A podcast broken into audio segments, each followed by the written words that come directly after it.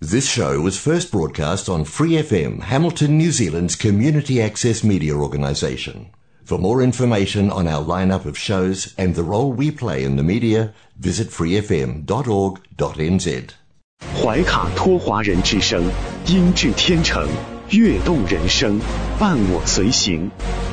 怀卡托华人之声，音质天成，乐动人生，伴我随行。 You are listening to Waikato Chinese Voices. Follow our radio, share the world.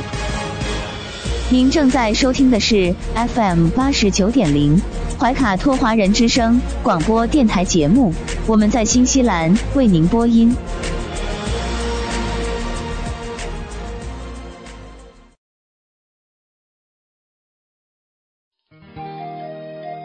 关注天下，服务新华，主流视野，时代情怀。读报时间由中新时报特约播出。周二的中文广播节目，我们首先进入到了由新西兰南北岛全国发行的《中新时报》特约播出的读报时间。主持人小峰和奥斯卡会在这里和听众朋友们分享明天即将出版发行的《中新时报》各个版面的精彩内容。我们首先来关注一下《中新时报》版号一零二新西兰国内新闻。新西兰疫情最新播报。今天中午，新西兰卫生部通报了上周的确诊病例总数。然而，短短几小时后，卫生部又对该数据进行了紧急更正。据悉，最初通报的病例总数为九千四百零五例，然而经过公证后，病例总数增加了一千八百例，至一万一千两百零五例。卫生部的一位发言人表示。之所以出现这样的乌龙，是因为统计错误。截至昨天午夜，住院病例共一百三十四人，而过去一周的死亡总数为二十五人，其中六人在奥克兰。上周的七天病例滚动平均值从一千四百二十二例上升到了一千五百九十八例。另外，在上周通报的确诊病例中，有一千零二十一例是重复感染。今天，疫情模型专家还表示，推动上一波疫情爆发的变异病毒有可能在未来几周内消失，而另外两种高感染率的毒株正在迅速崛起，而新一波的疫情也正伺机以待。环境科学研究所的监测显示，BA 五的社区感染率曾在七月中旬。将日均新增病例推高至一万例以上，在测序基因组样本中的占比已降至约百分之七十五。与此同时，两个奥密克戎亚变种 BA 四六和 BA 二点七五，目前分别占社区抽样的百分之十五和百分之十。虽然这两个病毒分支似乎很快就会占据主导地位。但生物信息学和基因组学负责人称，这两类病毒的崛起很可能是因为 PCR 检测率的降低以及边境防疫政策的改变。他说，这两种病毒之前一直在沉睡，但如今却在迅速崛起。虽然目前无需恐慌，但这两类病毒无疑会使冬季疫情延长。生物信息学和基因组学负责人预计，BA 五可能很快就会被一个或者几个亚变种取代，而这些亚变种在海外引发了新的疫情浪潮。他说，很可能到了这个月底，BA 五将不再成为新西兰的主要毒株。让我们来看《中新时报》A 零二国内新闻第二篇文章，驻新西兰使馆发言人就台湾问题发表谈话。台湾的地位是分十分清楚的，世界上只有一个中国，台湾是中国领土不可分割的一部分，中华人民共和国政府是代表全中国的唯一合法政府。一个中国原则是国际社会普遍共识，也是中新关系的政治基础。中方赞赏新西兰政府对一个中国政策的坚定承诺。任何企图把台湾从中国分裂出去或谋求台独的行径都注定失败。任何企图纵容或支持台独分裂势力的外部势力绝不会得逞。下面来关注《中新时报》B 零二财经版第一篇文章：新西兰燃油税何去何从？在新西兰政府确认燃油消费税将于一月重新开始征收后，今年夏天汽油将再次变得更加昂贵。今年三月。政府公布将每升燃料消费税削减二十五纽分，并在最初的三个月内将公共交通费用减半，以帮助在生活成本中挣扎的新西兰人。然而，在七月，财政部长格兰特·罗伯逊将该计划延长至一月底。在宣布减税之前，政府面临着高通胀和汽油价格飙升至每升三纽币以上的越来越大的压力。预计减税将为新西兰人平均每次加油节省十一至十七纽币，具体取决于车辆。虽然新西兰人将在一月前能够省下钱，但交通部长伍德已确认，将在明年年初重新开始实施燃油税。伍德随后也表示，仍然会有其他支持，提供给在生活成本中挣扎的新西兰人。我们一直说，我们不可能永远延长它，所以这将在一月落下帷幕。但还有其他支持，将继续为面临这些压力的新西兰人提供支持。母亲，新西兰一升九十一号汽油的平均价格约为二点五纽币，但对奥克兰等大城市的许多人来说，价格约为二点七纽币。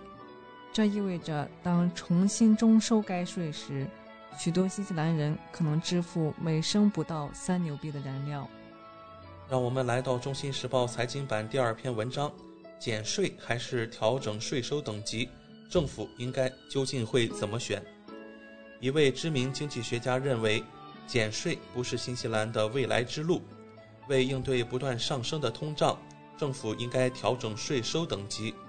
此前，总理杰辛达·阿德恩表示。他所在的政党不会效仿国家党取消共党百分之三十九最高税率的想法，但他没有排除减税的可能性。国家党计划提高纳税等级，取消高收入者百分之三十九的最高税率和一系列其他税收。此前，阿德恩称国家党取消最高税率等级的计划是不负责任的。财政部长罗伯逊则称此举疯狂至极。总理周一表示，工党还没有制定关于税收问题的选举政策，所以不能对此发表评论。独立经济学家巴格利周二表示，他不赞成减税政策，反之更愿意看到政府对新西兰的未来进行投资。巴格利认为，如果让我在向教育部门投入大量资金和减税之间做出选择，对我来说，这几乎是一个不用动脑筋的选择。我更愿意把这笔钱用于教育，作为对新西兰未来二十到三十年经济发展的投资。他表示，如果政府在考虑税收援助，他宁愿他们把重点放在偷税上。巴格利对此解释道：“偷税只是通胀的影响，即提高工资。”这会让你进入更高的纳税等级，将使得政府在五年的预测期内每年增加五亿纽币的净收入，仅仅因为他们迫使你进入了更高的纳税等级，你就多交了二十五亿纽币。所以不要考虑减税了。我认为减税是不可能的，因为他们太贵了。巴格利称，提高新西兰人的纳税等级是一种常识。我认为这是我们前进所需要的常识性战略。想象一下，有些人的工资涨了百分之五点五到百分之六，从四万八千纽币涨到了五万零五千到五万一千纽币，就要向政府多交三百左右的税。新西兰目前正在应对主要由通胀引发的生活成本危机，通胀率已升至百分之七点三，成为三十年来的最高水平。因此，新西兰央行多次上调官方贴现率，以抑制支出和控制通货膨胀。下面来关注《中心时报》B 零三留学移民版第一篇文章：新西兰放宽引入移民厨师要求，以支持餐饮业发展。新西兰移民局部长十月九日宣布了针对旅游业和餐饮业的支持举措，放宽了引入移民厨师的要求，将中位数工资的豁免范围扩大，同时将过渡期再延长一年。另外，明年二月将引入新的移民公司中位数要求，从目前的二十七点七六新西兰元升至二十九点六六新西兰元。劳动力短缺仍然是持续存在的全球问题。移民部长说：“我们正密切关注餐饮业和旅游业的担忧，并与他们合作，采取切实可行的措施，尽可能支持他们应对这些挑战。”他称，政府采纳了业内意见，取消通过认证雇主工签聘用厨师的资格要求。将允许那些接受过培训的顶级厨师赴新西兰。这项政策将从十月十八日起生效。移民部长称，按照原来的政策，引入的移民厨师需持有新西兰烹饪证书四级或同等资格，但业界对此感到担忧，称难以招聘到满足要求的移民厨师，甚至一些高技能或经验丰富的厨师也被排除在外。他说：“现在雇主只需要满足工资中位数的相关要求和市场招聘率要求，就可以雇佣移民厨师，不再需要满足移民局的认证。移民局将与业界密切合作，在未来十八个月内开发出一套系统，来评估没有正式资格的厨师。另外，政府正在着手扩大临时工资中位数豁免范围。”允许许多旅游和餐饮业商家继续以低于中位数的工资门槛雇佣移民。我们知道这些行业受疫情重创，目前仍在恢复中。为了帮助行业恢复，内阁已决定将恢复至完全工资中位数的过渡期再延长一年，从2023年延长到2024年。移民部长说。在二零二三年二月纳入新的工资中位数之前，现行工资门槛将一直有效。移民部长确认，新的二十九点六六新西兰元工资中位数将于明年二月二十七日被纳入移民系统。所有与工资中位数挂钩的工资门槛，例如行业协议，也将随之更新。按照新的政策。到二零二三年四月，雇主将允许支付移民工相当于工资中位数百分之九十五的薪水，相当于小时薪二十八点一八新西兰元。到二零二四年四月，升至工资中位数的百分之百。今年八月，餐饮协会首席执行官称，会员们对移民局的厨师认证计划感到失望，限制了他们的招聘选项。我们看到，米其林星级餐厅的厨师如果没有这个资格，也会被拒之门外。他当时说：“让我们来到《中新时报》旅游版第一篇文章：秦举市首次迎接载有新西兰游客的五星级游轮。十月七日晚，载有新西兰游客团的五星级湄公公主号游轮停靠在宁桥码头。越南公主股份公司。”首席执行官姜黄海表示，这是第一次由五星级游轮将国际游客带到秦举市。姜黄海表示，湄公公主是越南制造的游轮，尤其其是越南公主股份公司和越南人的骄傲，有助于充分利用西南部地区的旅游潜力，在服务外国游客的旅游线路上推动秦居。乃至越南的旅游发展。新西兰旅游团成员茱莉亚·迈尔斯·卡辛表示，他和游客团对越南西部省份，特别是秦举的美景以及当地人的热情好客印象深刻。秦举是当之无愧的越南西部地区首府，人们肯定会多次回到这片土地。下面来关注《中新时报》旅游版下一篇文章。新西兰再创全球第一，部分人或为此买单。政府今日宣布一份全球首创的农业减排计划，要求新西兰农民在2025年之前为碳排放付费。该计划的咨询文件名为《农业排放定价》。文件称，减排计划将在三年内引入新西兰，预计明年由内阁签署正式文件。此前，农业部门呼吁推出农场排放定价系统。希望鼓励环境友好型农民。定价系统研发工作始于2019年。总理杰辛达·阿德恩、农业部长达米·奥康纳、气候部变化部长詹姆斯·肖今日上午发表声明，政府承诺到2030年，农业和垃圾填埋产生的甲烷排放较2017年减少10%，到2050年减少24%至47%。并伴随2050碳中和目标。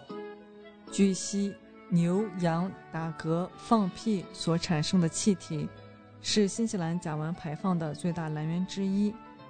根据统计局2019年数据，新西兰全国拥有约1000万头牛和2680万只羊。如何管理牛羊排放气体，成为新西兰实现碳中和的重要阻碍。政府接受了农业部门气候行动合作关系小组的大部分建议，但决绝两项主要提议。该小组由政府、农业和毛利部落联手组建，旨在衡量、管理并减少农场温室气体排放，适用气候变化。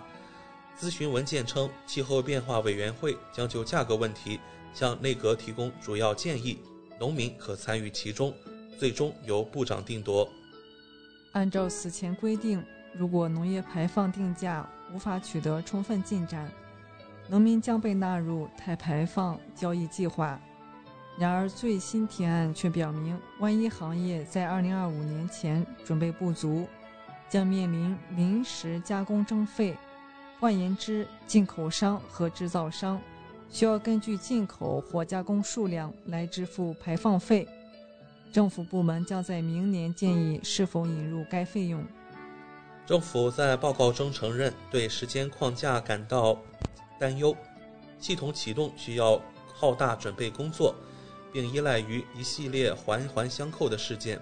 如果农民、种植商和系统无法在2025年前准备就绪，农业排放定价可能会延迟上线，实现2030减排承诺将更加困难且昂贵。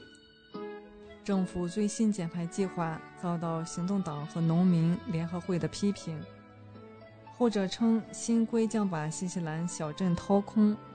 农民联合会在一份声明中表示，提案放弃了行业两年半以来为解决问题所付出的努力，对成员未来表示担忧。让我们来到《中新时报》房产版第一篇文章：利率攀升，全球房市展望不妙。对全球侮辱而言，过去十年来利率超低、房价只涨不跌的好日子已告终。随着英国、欧洲和美国央行纷纷提高利率，偿付房贷的成本节节攀高，可支配所得却日益萎缩。预测景气下沉或甚至房价崩跌的警告声不绝于耳，显示房市景气盛极而衰。金融时报报道。不动产顾问公司来访上周罕见的预测，未来两年伦敦房价将跌百分之十。与此同时，英国各地独立分析师和银行也看淡房市前景，纷纷估计房价将下跌一成以上。就房市而言，过去十年有两大特色：银行汲取全球金融海啸教训。以收紧房贷标准，贷款成数百分之九十的房贷占比，已从大约七分之一降到百分之四。腐烂放款行为大致受抑制，降低屋主面临房屋净值变负数的危险。另一特色是利率降到谷底，让买方能申办大额房贷，月付金却很低，更多人买得起大房子，助长了房价。然而情况已改观，今年利率扶摇直上，美国联准会基准利率已从百分之零点二五提高到百分之三点二五，英国央行和欧洲央行也跟进，预料在央行努力打通膨之际，大幅升息趋势将延续到明年。房屋从原先负担得起，突然变得高不可攀。英国营建建材协会经济研究主管弗朗西斯说：“两三个月前，基于房贷负担能力，我们还说英国利率不易升到百分之三。现在市场却预料房贷利率上看百分之六，销售数据下滑，房贷负担加重，以及再抵押压力增加，可能加速各地房价继续回跌。”迹象显示，借贷成本走高已冲击新屋需求。英国房地产入口网站最新调查显示，潜在买家需求已小幅下滑。需求下滑通常会易升房价。在美国，已有迹象显示，房屋销售动能减退，一些大城市的房屋成交量纷纷滑落。欧洲统计局最新数据显示。欧元区今年第二季房价年增百分之九点三，比第一季少了零点五个百分点。欧盟整体房价年增幅百分之九点九，也低于第一季的百分之十点四。这是二零二零年第二季防疫封锁措施开始实施至今，首见两区房价同时下滑。新西兰房价上季下跌百分之四点一，跌幅为历来第二大。下面来关注《中新时报》四零四法律版第一篇文章：危及性命，奥克兰海啸警报器被盗。奥克兰市议会表示，目前在奥克兰市周围发生的海啸警报器被盗事件是不可接受的，并且危及生命。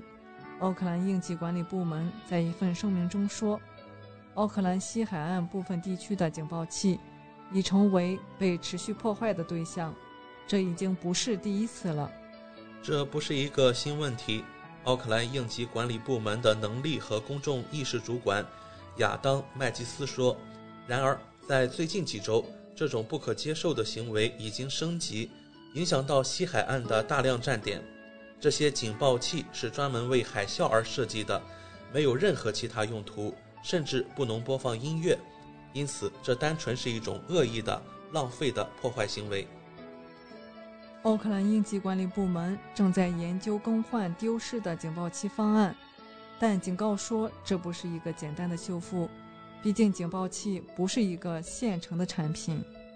麦吉斯补充说，更换警报器会给纳税人带来巨大的成本，并敦促任何发现有人篡改使用海啸警报器的人立即联系警方。警报器的丢失意味着这些地方的海啸威胁的声音警告。可能无法充分发挥作用，他说，但警报器只是获知海啸威胁的一种方式，警告也将通过紧急移动警报、广播和电视，或通过新闻媒体以及社交媒体平台来发送。当然，如果你在海边感觉到地震，而且是长时间或强烈的地震，请立即转移到内陆或高处。下面来关注《中新时报》第零二文娱版。一篇文章：二百五十头领航鲸在新西兰海滩搁浅死亡。大洋洲为何频现鲸鱼坟场？新西兰政府十月八日表示，大约二百五十头领航鲸在新西兰偏远的查塔姆岛海滩搁浅死亡后，由于该海域有鲨鱼出没，只能放弃帮助这些领航鲸回到海洋。就在两周前。近两百头领航鲸在澳大利亚塔斯马尼亚岛西部的海滩搁浅死亡。新西兰是世界上鲸鱼搁浅率最高的国家之一，每年搁浅的鲸鱼多达三百多条，每次两十二十至五十头搁浅的情况并不少见。大洋洲的海岸线为何频频有鲸鱼集体搁浅死亡？不少海洋生物学家目前对此仍感到困惑。但也有专家表示，许多不同的因素可能一起起到了一定的作用。查塔姆群岛位于新西兰主岛以东约七百八十五公里处，鲸鱼大规模搁浅在这个岛上相当普遍。该岛很偏远，常住人口不到八百，周边海域时常有大白鲨出没，一旦发生搁浅事件，情况会难以应付。新西兰环境保护部门表示，考虑到在附近海域活跃的鲨鱼有可能攻击人类和鲸鱼，他们不得不放弃救助这些搁浅的领航鲸，无法帮他们重返海洋。有专业团队赶到现场，对部分搁浅后仍幸存的鲸鱼施以安乐死，以防止它们承受更多痛苦。当地的土著居民也到现场帮忙。目前，所有的搁浅的领航鲸均已死亡，它们的尸体将被留在海滩自然分解。领航鲸可以长到六米长，它们的集群性很强，因此一旦有领航鲸误入危险环境，其他同伴也可能跟着陷入险境。在大洋洲，鲸鱼搁浅的情况时有发生。就在两周前，有两百多头领航鲸在澳大利亚偏远的塔斯马尼亚岛西部的海滩搁浅，当地野生部门设法抢救了其中四十四头，帮他们重返海洋，但是还有近两百头不幸死亡。新西兰也是世界上鲸鱼搁浅率最高的国家之一。根据官方数据，该国每年约有三百只鲸鱼搁浅。二十至五十头领航鲸群体搁浅的情况屡屡发生。二零一七年，当时有四百多头鲸鱼在新西兰南岛的北端的海滩搁浅后死亡；而在一九一八年，查塔姆群岛的海滩有约一千头鲸鱼在大规模搁浅中死亡，这也是新西兰有史以来的最大的鲸鱼搁浅事件之一。为何大规模的鲸鱼搁浅事件频频发生？目前，海洋生物学家对这种现象感到困惑，并且不确定具体是什么原因造成的。不过，据 BBC 2018年报道，有专家对鲸鱼集体搁浅的原因进行了梳理分析，表示可能是多种因素导致的。普利茅斯大学海洋保护学教授英格拉姆说。很多时候，出现在海滩上的鲸鱼都会筋疲力尽、营养不良，或者因为生病而未进食。它们可能病入膏肓，或者死于海上，最终被冲到海滩上。而往往单个的鲸鱼搁浅可能是伤病的原因，但一些集体搁浅事件中也存在一些健康的鲸鱼，因此除了伤病，还有其他原因。还有专家表示。海岸线或者海床的构造会使鲸鱼迷失方向，特别是当它们离开熟悉的栖息地，四处漫游时。英格拉姆称，比如新西兰岛屿尖端位置是鲸鱼搁浅的常发区域。新西兰海岸线存在半岛或假岛，鲸鱼一旦脱离自己熟悉的深海区域，来到这样的浅水区，可能会影响到它们通过回声定位。来导航和交流。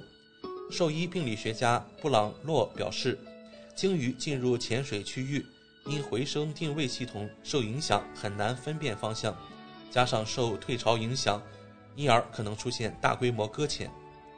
此外，布朗洛还指出，鲸鱼的集群性很强，一旦有一只生病的鲸鱼带头游上海岸迷路，其他同伴都会跟上来。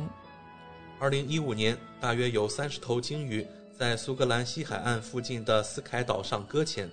布朗洛认为，这是因为一只雌性鲸鱼在分娩时遇到了麻烦，并且陷入了困境，游到了浅水区域，其他同伴都跟着他上了海滩。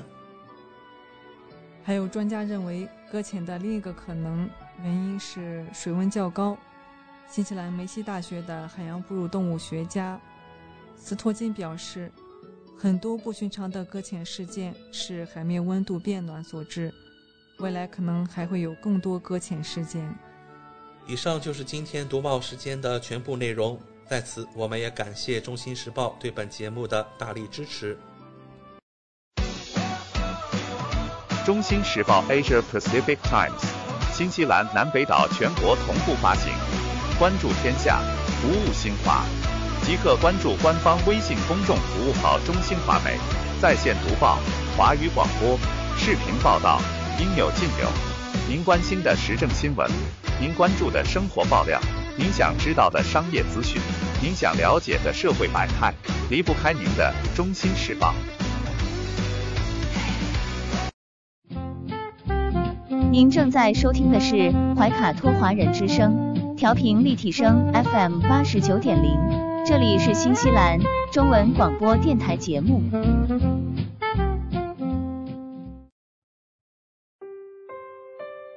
我是您的私人健康顾问，我也是您的保险索赔专家，我更是您的家庭风险管理和理财专家。丽丽谈保险，每周二晚上七点半。准时与您相约怀卡托华人之声。亲爱的听众朋友，大家好，欢迎来到您熟悉的 Lily 谈保险专题时间。我们邀请纽西兰顶尖的专业保险和理财专家 Lily 女士，与收音机前和正在线上收听节目的新朋友、老朋友们打个招呼。各位听众朋友们，大家晚上好，我们又见面了。嗯，晚上好。我们知道您是全球百万圆桌 MDRT 顶尖会员，纽西兰第一位获得全球华人金融保险业最高荣誉国际龙奖 IDA 白金奖的保险顾问，新西兰保险行业大奖 Ascent 最高奖项白金奖和 Apex 最高奖项白金奖的获得者。很高兴您做客我们的节目。谢谢阿斯卡。嗯。上期的节目中，我们聊到了新冠对于保险行业的影响，以及在全球范围内保险公司或再保险公司针对新冠做出的核保或者是保单调整等等。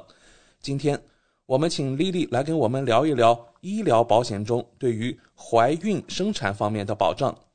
首先啊，请教您，我们购买的高端医疗保险中有针对怀孕生产方面的保障吗？嗯，谢谢奥斯卡。呃，首先第一个要说的呢是，其实怀孕生产呢，它是在我们购买的高端医疗保险中呢，它是属于 general exclusion，叫大免责。嗯。但是呢，不同的保险公司跟不同的保险计划，它会有一些怀孕生产方面的部分的保障。嗯。呃，有的公司呢，它是作为 loyalty benefit；有的公司呢，它就是在保险中，就是以一个小的这种。benefit 出现的，嗯，那么 in general 来讲呢，我们在纽西兰呢，怀孕生产是免费的，不需要花钱，然后呢，也不需要等待，因为生孩子嘛，两条人命是很大的事情，所以整个的这个纽西兰的公立呢，其实能够提供非常非常好的保障。那么我其实理解呢，就是因为作为我自己也是三个孩子的妈妈，然后呢，我很多的客户，你比如说从国内来的移民，啊，然后呢，或者在这边生第一胎，有的时候可能是第二。二胎，嗯，很多人他都可能会比较焦虑，因为没有什么选择。因为在国内的话，大家可以选择去啊医院，然后找不同的医生，是的，然后呢，主任医生啊等等。那么在纽西兰的话呢，因为我们的公立医疗系统呢，其实能够为产妇啊。提供非常好的照顾，然后包括新生儿，所以呢，其实它整个的服务都是免费的，而且不需要等待。所以呢，我们在纽西兰呢，我先跟大家简单的讲一下我们在这边就是怀孕生产整个的一个程序。嗯啊，那当然就说如果。啊，收音机前的听众朋友们呢，如果对这方面没有什么太多的概念的话呢，可以正好趁这个机会呢，可以了解一下。然后我们再来谈到是说保险，我们的医疗高端医疗保险中是否有对这方面的一些部分的一些保障。首先来讲呢，当我们就是说啊怀疑自己怀孕了或者发现自己怀孕了呢，呃，大多数的情况呢，我们有第一个去见的这个相关的专业人士呢，要么是家庭医生，要么呢是助产士。那么在纽西兰呢，助产士他是独立的助产士，然后呢，很多人他可能会选择先见自己的家庭医生，因为毕竟家庭医生对自己的很多信息他都很了解。那么在家庭医生那边呢，我们可以做免费的这个再次的验孕的这个测试，就会比较准确。然后呢，可能一旦确定了怀孕之后，那家庭医生通常呢会给我们开验血。可能就会是初步的第一次的这个验血。那验血是不需要花钱的啊。那么，所以呢，只要我们享受免费的公立医疗，那整个这个生产从最初期到产后这些整个的一套都是不需要花钱的。那么我们验血之后的话呢，那当然什么都是正常的话，那家庭医生呢就会建议我们去找这个独立的助产士，找 midwife。那独立的助产士呢有很多很多，有讲中文的，有讲英文的，然后包括有的呃就是各个啊国籍的，可以讲不同语言的都行。我们可以根据自己的需求啊或者身边朋友的介绍去选择。适合我们的，并且他是能够，就是他有时间可以照顾我们的，因为毕竟来说，怀孕有九个月的时间，那么这个助产士需要从头跟到我们，一直到出生之后，甚至宝宝在可能前一两一个月都是前两周到一个月都是属于助产士的这个范围，回头之后才会转到 Plunket 那边去。那么当我们联系了这个助产士呢，然后助产士他也有时间，他会跟我们签订一个就是这个护理的这个合同。那么之后的话呢，这个助产士他会负责我们整个怀孕期间的这个所有的，包括我们的检查。然后呢，当然这个呃刚开始从怀孕初期呢，可能我们在见这个助产师呢，可能就是。每一个月可能见一次，然后呢，到了怀孕的后期的话呢，看不同的 trimester，那我们可能再见助产士会变到频繁到一个礼拜一次。那如果怀孕中我们有出现任何的其他的 complication，比如说妊娠糖尿病，这是比较常见的，尤其在华人朋友中间其实是蛮蛮常见的。那么可能就是助产士会对我们有一些额外的一些监测。那么在怀孕中呢，通常来讲呢，我们需要做两到三次的 B 超，那么这个 B 超呢，通常第一次呢是看我们这个就是判断我们这个胚胎的大小，然后看我们这个预产期是什么时候，然后呢，第二次的 B 超呢大概是在十周到十二周的样子，然后呢，这个是作为这个啊。唐氏综合症的这个筛查，我们叫 Nuco Scan，然后通常是在纽西兰是由这个做 B 超加上做验血来完成的。那这个大家可能有生过孩子的都知道，这个都是免费的。嗯。然后呢，也不需要花钱。那有的可能有的朋友会讲说，为什么我们在怀孕中的 B 超有时候需要花一些钱呢？其实这个是跟检查机构不一样，然后呢，它可能。呃，申请到的政府 funding，或者是说它制定的价格不一样，那有很多的地方我们是可以选择免费。去做这样的检查完全不需要花钱，也有部分的检查机构要收一部分的钱。你比如说有的地方可能要收五十块钱或者是什么样的。那当然，就像我讲的，大家可以选择不需要花钱的地方，所以那整个整个过程就都不需要花钱。然后第二次的这个 B 超呢，就刚才我提到第三次的 B 超呢，可能就是在二十周的样子啊，可能再做一个这个 B 超，看看这个孩子成长的这个问题，那个时候就能够看到性别了。我们大家就是想要知道的这个性别。那么，呃，所以呢，这个是我们在正常情况下怀孕生产中可能会牵扯到的，有定期的验血，然后呢，助产士会给我们开验血单，然后呢，有定期的这个独立助产士帮我们监测心这个胎呃胎儿心跳，然后呢，包括测验我们的这个。啊，就是做尿液检查，看看就是比如说血糖啊等等这些东西，嗯，啊都会在里面。然后包括我们的这个 B 超。那如果是说我们在怀孕中有遇到一些高风险的一些问题，比如说妊娠糖尿病啊、妊娠高血压等等这些，那么通常呢，助产师会推荐我们到公立医院去见这个专家。公立医院有专门的妇产科的这个专科，那这样的这个见专科也是。也不需要花钱，然后在这个时候呢，往往这个可能 B 超就会比较频繁，可能就是每次去见专科都要再做 B 超，可能就变成每个月做一次。嗯，所以呢，可能不同的人的情况不一样，可能就是有的时候可能接受的服务，可能有的人觉得说。啊，非常的密集，我能够做的检查，或者是见医生。有的人觉得说，好像，哎，整个孕期好像也没有什么太多的检查，也没有什么人理我这样子。那但这个主其实就是根据就是产产妇具体的身体的情况跟胎儿具体的情况。然后我们生产的话呢，嗯，我们可以选择在两个地方生产，一个是公立医院，另外一个是生产中心。那么这两个呢各有各的优缺点，当然我相信很多人有自己的 preference，有的人选择在家里也可以。那么呃这个在医院里头呢，那好处呢肯定就是说，因为万一有什么意外的话呢，它可能比较能够快的能够应付。然后呢，在这个生产中心的话呢，环境可能比较 relax 一点，很多人他可能会比较喜欢。那么通常情况下，如果是顺产的情况下呢，在公立医院很快，那公立医院也会让我们转出院转到这个生产中心。然后呢，还有一个我们经常会遇到的一个问题呢，就是我们经常会被会问到我是否可以选择性的剖腹产？很多人会问到。那么呃，我们如果是在公立医院正常生产的话呢，那它这个通常情况下医生是不会建议我们去选择性的这个剖腹产的。那除非就是说我们在生产中遇到困难。然后呢，或者需要紧急剖腹产这种情况，那正常的情况下都是在鼓励我们顺产。那么这个呢，就是谈到我们整个在这个生产过程中，可能就是说正常的一种情况。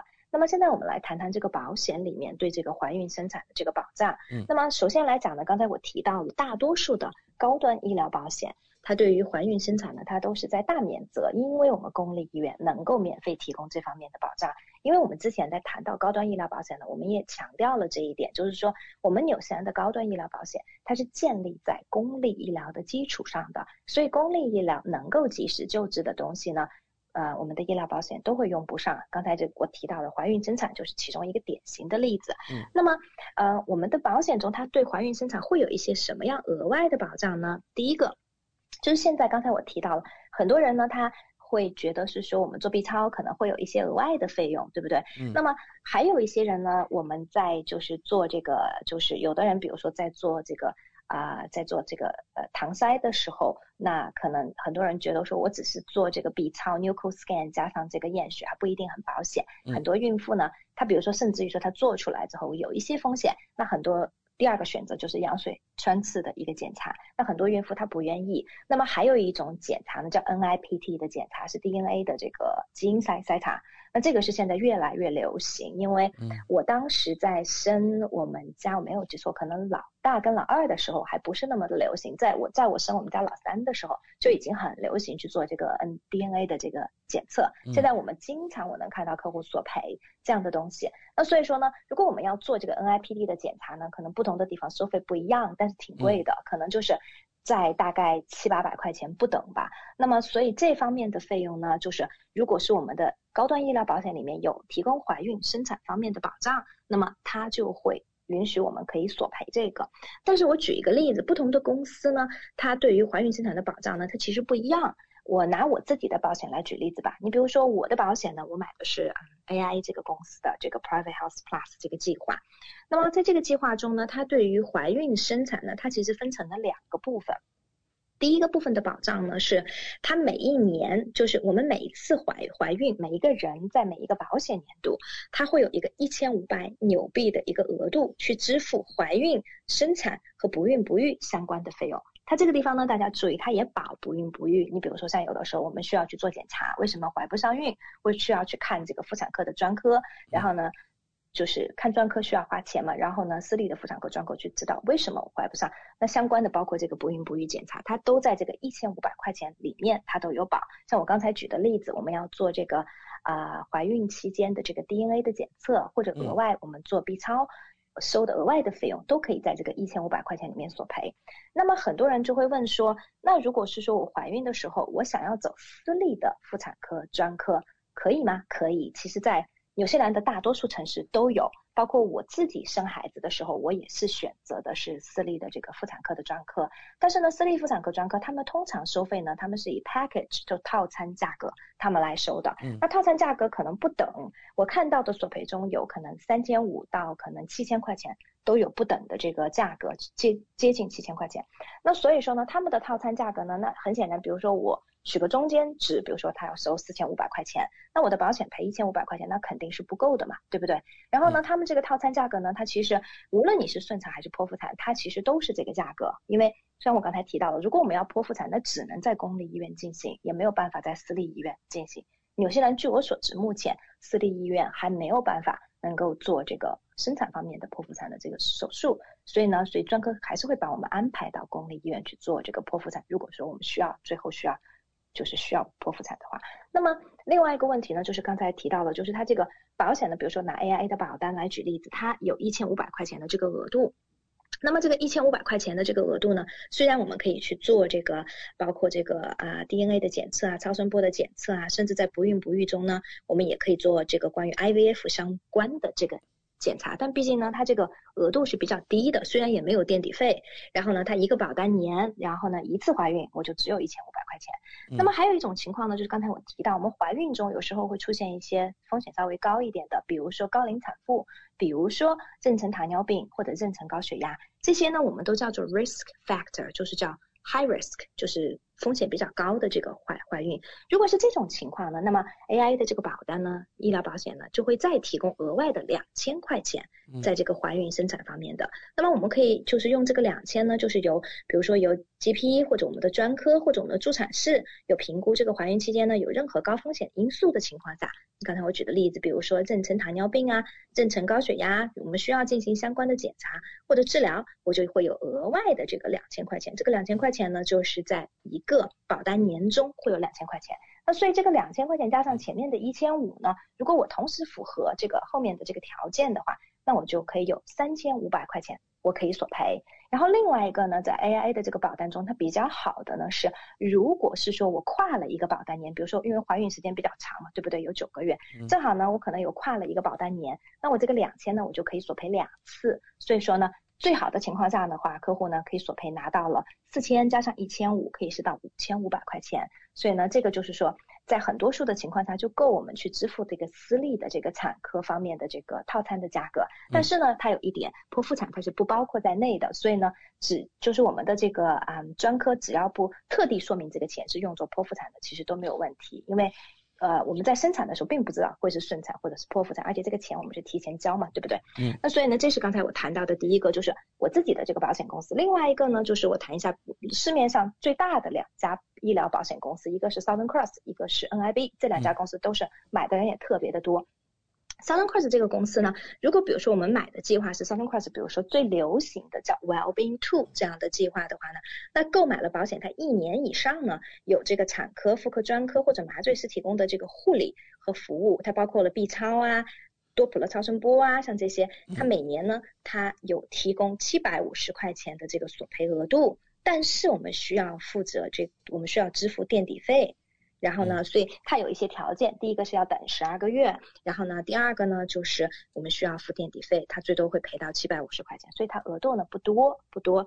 然后呢，另外一个的话呢，就是我们如果有的客户买的是 Southern Cross 比较贵的产品叫 Ultra Care，因为 Ultra Care 呢，它里面呢有包括了就是含家庭医生跟买药这个部分，那么所以说呢，在 Ultra Care 呢，它的额度就会比它的这个 Wellbeing Two 的这个额度要高一些，它会提供到一千块钱。对它的这个索赔的这个额度，但是也是要等一年，对，嗯，然后呢，还有一个呢，就是呃，我们刚才提到的这个啊，刚才我们提到的，在这个 NIB 的这个计划，那 NIB 呢，也是一个比较流行的一个医疗计划，高端医疗保险的计划。那 NIB 的话呢，它对于单次怀孕来讲呢，在一个保单年中呢，它目前的额度算是最高的，在。行业中，目前就是三三家公司对比中，在这三家公司中算是最高的。它每年呢，每一次怀孕，它每一次怀孕，它可以提供到四千块钱的这个关于怀孕中由家庭医生、专家或者是助产士评估怀孕期间有高风险因素。它这个注意大家注意，就是它有高风险因素需要进行相关检测等等。然后呢，它会保到四千块钱。但是呢，NIB 的它这个四千呢，它仅仅是叫做 obstetric care 的这个。就是 benefit，它不会把不孕不育这一点，所以呢，这个是一个小的这个区别，对，而且呢，它也是有特别说明是剖腹产，还有宫外孕，它是不包括在里面的，对，所以这就是呢，可能市面上比较流行的三家公司，我们刚才做的一个这个对比。嗯，感谢丽丽带来详细的介绍。那大家比较关心啊，我们在索赔的时候需要注意哪些问题呢？嗯，索赔的时候呢，刚才我提到，就是刚才在介绍这个，就是这几家保险公司的产品的时候呢，第一个就是不少的公司它都有等待期。然后呢，你比如说刚才我举的例子，AIA 的这个公司呢，一千五百块钱的这个呢，它要购买保险两年以上，两千块钱的这个额度呢是没有任何等待期的。然后 Southern Cross 呢是有一年的等待期。然后呢，呃，NIB 的这个保险呢是要购买完保险以后的这个怀孕。对，就是你不能够是在买保险之前你就怀孕了，所以他要等到购买保险以后的这个怀孕，然后他才会保。然后呢，还有就是剖腹产，它不包括在里面。然后有的公司呢，它会保不孕不育的治疗。然后呢，有的公司呢，它不包括这个不孕不育方面的这个治疗。然后还有一个呢，就是我们在索赔的时候呢，因为刚才我提到了，就是我们如果要走私立的这个。产科专科的话呢，然后呢，再跟产科专科的沟通，然后包括我们在这个支付这个这个专科的费用在索赔的时候呢，我们可能有时候需要注意一下，因为刚才我提到了保险公司因为索赔中它还是会有一些限制，所以呢，像我们的客户呢，我们都会及时提醒他们，在怀孕的初期我们就会提醒他们。嗯，那除了您刚才的介绍，还有哪些保险对于怀孕生产有所保障呢？嗯，没错，就是怀孕生产呢，因为是个风险很高的事情，对于妇女来讲，那所以说呢，我们经常也会遇到客户会询问，是说，呃，但我们的大病保险会保吗？我们的人寿保险会保吗？嗯，那我们从这个就是 general 的角度来讲呢，那如果我们因为怀孕遇到了，你比如是说很不幸遇到了风险非常大的，然后比如说导致引发其他的并发症去世，那人寿当然是会赔。因为人寿保险它没有这个方面的免责，我们之前已经提到过了。有些人的人寿保险它没有免责，好的人寿保险我是这样，没没有免责，它是真的是非常好非常好的人寿保险。那大病这个保险呢，如果我们怀孕中遇到了意外，就是有一些并发症符合这个大病的这个索赔，那当然大病保险它也是会。赔的，我之前有遇到过，就是呃，客户因为怀孕引发的肺动脉高压非常大的这个疾病，最后大病也是有索赔。虽然救治呢是在公立医疗免费进行的救治，可是大病保险呢是正常索赔。大病保险它就是说，只要你符合它的条件，无论是我之前提到过的，我们因为不幸感染了新冠，然后呢进重症监护，或者是我打了疫苗造成了一些，或者因为怀孕造成了。这个严重的一些啊反应，只要达到了它的这个索赔的标准，它都会理赔。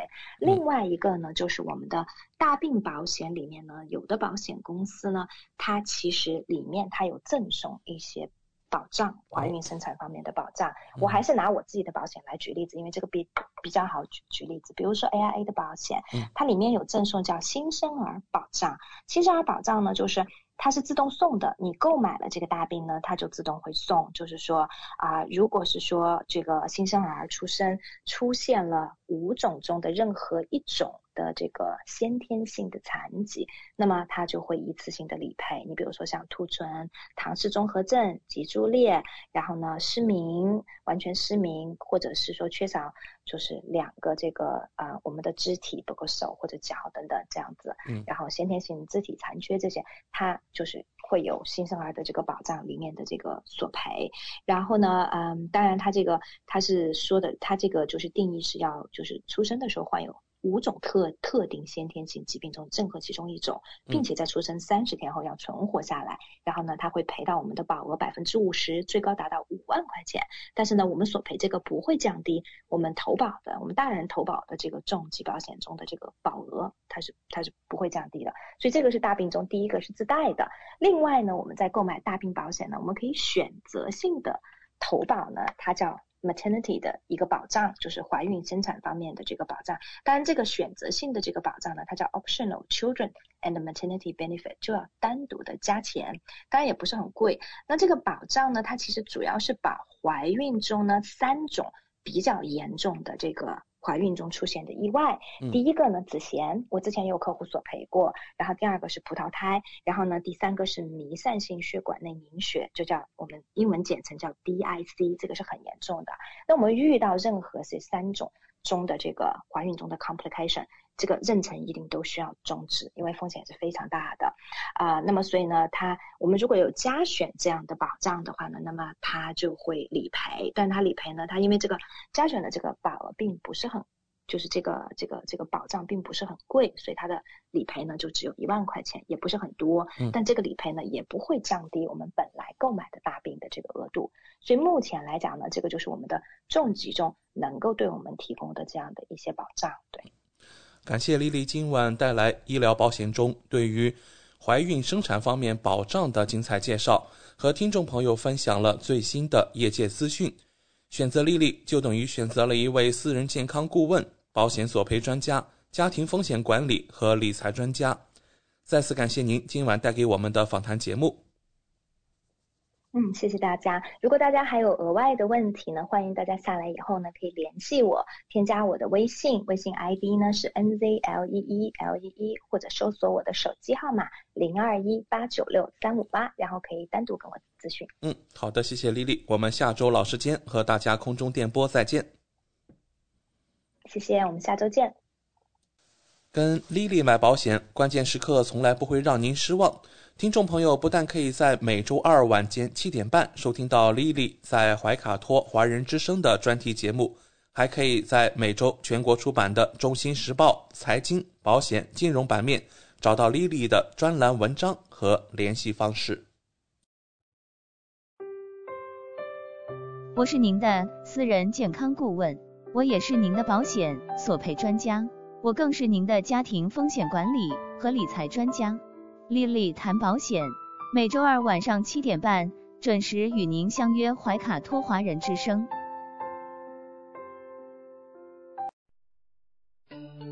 知音、知心、知天下，同行、同心、同精彩。怀卡托华人之声美文分享栏目《心情物语》，用耳朵倾听你我的快乐，用心灵关注世界的宽广。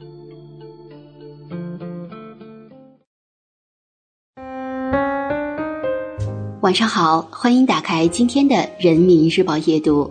今天和你分享让生活越来越充实的六种方式。第一，作息规律。规律的作息方式能影响一个人的生活状态。如果白天很劳累，晚上能及时休息，保持充足睡眠的话，第二天醒来拉开窗帘，沐浴在清晨的阳光里，就又会感觉到世界全新而美好的样子。带着这份愉悦的心情去工作，自然也会更高效。第二，开放心态。经常有人把开放的心态和年龄挂钩，觉得是因为年龄大，接受新事物的能力才开始变差。但实际上，一个人真正衰老的原因是丧失了对新事物的好奇心。不要总是对新事物怀有偏见，因为你拒绝的可能是通往新生活的一扇门。打开眼界，才能改变认知。第三，找到热爱。很多人之所以能越活越优秀，是因为内心保有热情。对于生活而言，热爱无疑是强有力的助推器，它会赋予你能量，促使你不断探寻生命的更多可能性。心有热爱，眼中自有光芒。去找到你所热爱的事，并为之全力以赴。便能活成自己喜欢的样子。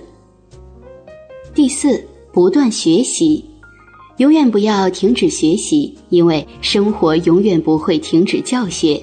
学习对一个人的重要性，不只在于习得新知识，更在于能帮助我们保持思考的习惯，修正对世界的认知，对自我的了解，继而不断成长，让学习成为一种习惯。你所收获的将会是应对生活的底气和智慧。第五，发掘兴趣。经常听到有人感慨，业余时间不想浪费，却又不知道可以做点什么。对此，我们要明白，兴趣并不是一开始就能拥有的，它需要你一步步去探索。所以，迈出第一步至关重要。可以试着学一门乐器，练一项手艺。也可以去集集邮、插插花，学会享受兴趣带来的快乐，让性情得到陶冶和升华，生活自会变得与众不同，充满滋味。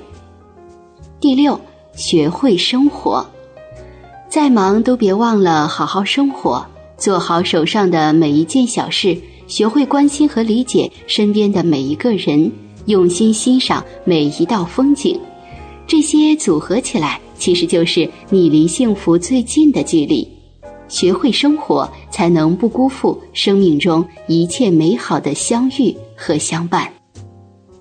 好了，以上就是今天阅读的全部内容，感谢您的收听。想收听更多阅读文章，请下载人民日报客户端。祝你好梦，晚安。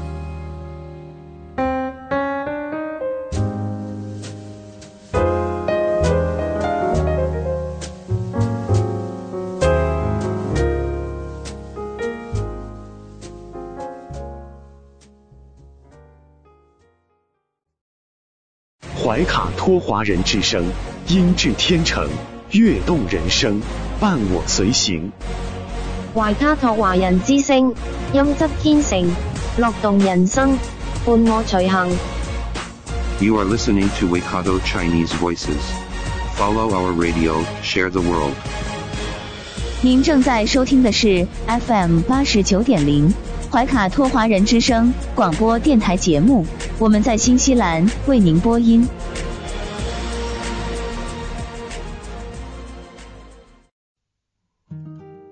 感受东方文化，体验汉语魅力。怀卡托华人之声电台主播轩轩主持，中文了不得，让您足不出户，感受地道中文，轻松学汉语，快乐中国行。